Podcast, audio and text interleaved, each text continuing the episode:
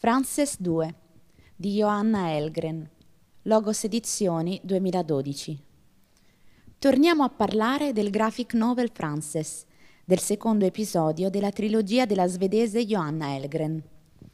Ricordiamo l'ambientazione in una Svezia atopica e in un tempo indeterminato, in un continuo sovrapporsi del passato al presente. Accolta in seguito alla morte del padre dalla zia Ada, Frances è portatrice di misteri e domande. Bambina in cerca di verità, Frances cresce inventandosi storie che l'aiutano a colmare le lacune della sua giovane esistenza. In questo libro tutti i personaggi lottano, ciascuno alla sua maniera, per affermare la propria libertà e identità, liberandosi dal peso delle convenzioni sociali e familiari. Questo secondo episodio è incentrato sul tema fortissimo della maternità, potremmo forse dire della maternità imperfetta. Ada e Frances sono accomunate proprio dall'assenza della madre e da un padre morto o moribondo, anche se assumono ruoli diversi nei confronti del materno. Mentre nel volume precedente si avvicendavano vari temi importanti, famiglia, amore, amicizia, pregiudizi, in questo episodio la maternità è esplorata in tutte le sue declinazioni, fisica o immaginativa, biologica o spirituale, imposta, subita, negata, rifiutata ma anche accettata, indagata, ricercata, desiderata fino al sorprendente epilogo, fino a un insolito padre che si fa progressivamente carico del ruolo di madre, a livello immaginativo, emotivo e sentimentale, ma anche molto concreto e perfino istintivo. Nella grande casa non compare questa volta la zia Anna, madre algida e apparentemente impeccabile, dura e conformista al contempo, mentre Ada si fa incarnazione di un materno positivo e accogliente, per quanto non biologico. Ada sembra aver raggiunto una stabilità sentimentale e Louise una realizzazione professionale a tratti ambivalente. In loro, Frances ha trovato una famiglia anticonformista ma accogliente e rassicurante. Sotteso a tutto questo episodio e un po' a tutta la trilogia, emerge in alcuni particolari il tema della sovversione dei tradizionali ruoli di genere. È una bambina o un bambino? Frances August. E questa donna non è piuttosto un uomo? E che dire di questo padre dotato di istinto materno?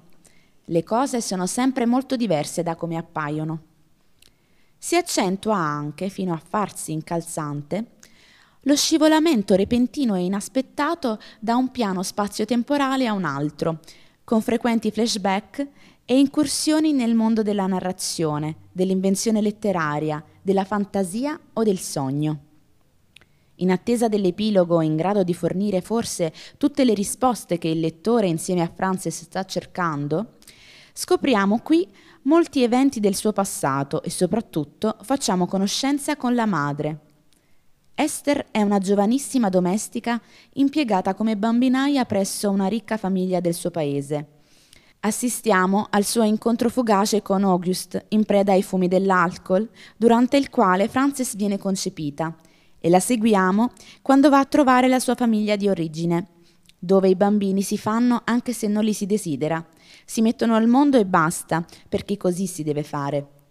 La accompagniamo durante una gravidanza indesiderata a cui tenta invano di mettere fine. L'aborto è stato legalizzato in Svezia nel 1938. Arriviamo forse a comprendere la sua mancanza di istinto materno, giustificata, se così si può dire, da una situazione di estrema povertà. Esther sogna di andarsene via e vivere una vita migliore e il lavoro le serve per realizzare questo sogno, che la gravidanza invece rischia di infrangere. Anche la figura del padre si arricchisce di sfaccettature. Il rapporto difficile con la famiglia d'origine, lo sforzo di emanciparsi, la dolcezza e la sensibilità del suo carattere, il forte sentimento che lo lega alla sua bambina fin dal suo concepimento. Con un tratto di matita essenziale e molto personale, la Elgren delinea nel complesso immagini intime, delicate nonostante un aspetto poco... Fe- Stop. La Elgren delinea nel complesso immagini intime, delicate nonostante un aspetto poco rifinito e quasi grezzo. Stop. Con un tratto di matita essenziale e molto personale, la Elgren delinea nel complesso immagini intime, delicate, nonostante un aspetto poco rifinito e quasi grezzo. Un tratto leggermente nervoso e poco energico che circoscrive scenari e personaggi e che trasmette così bene la vulnerabilità delle questioni vitali ed emotive che sono in gioco. Focus a cura di Rossella Botti.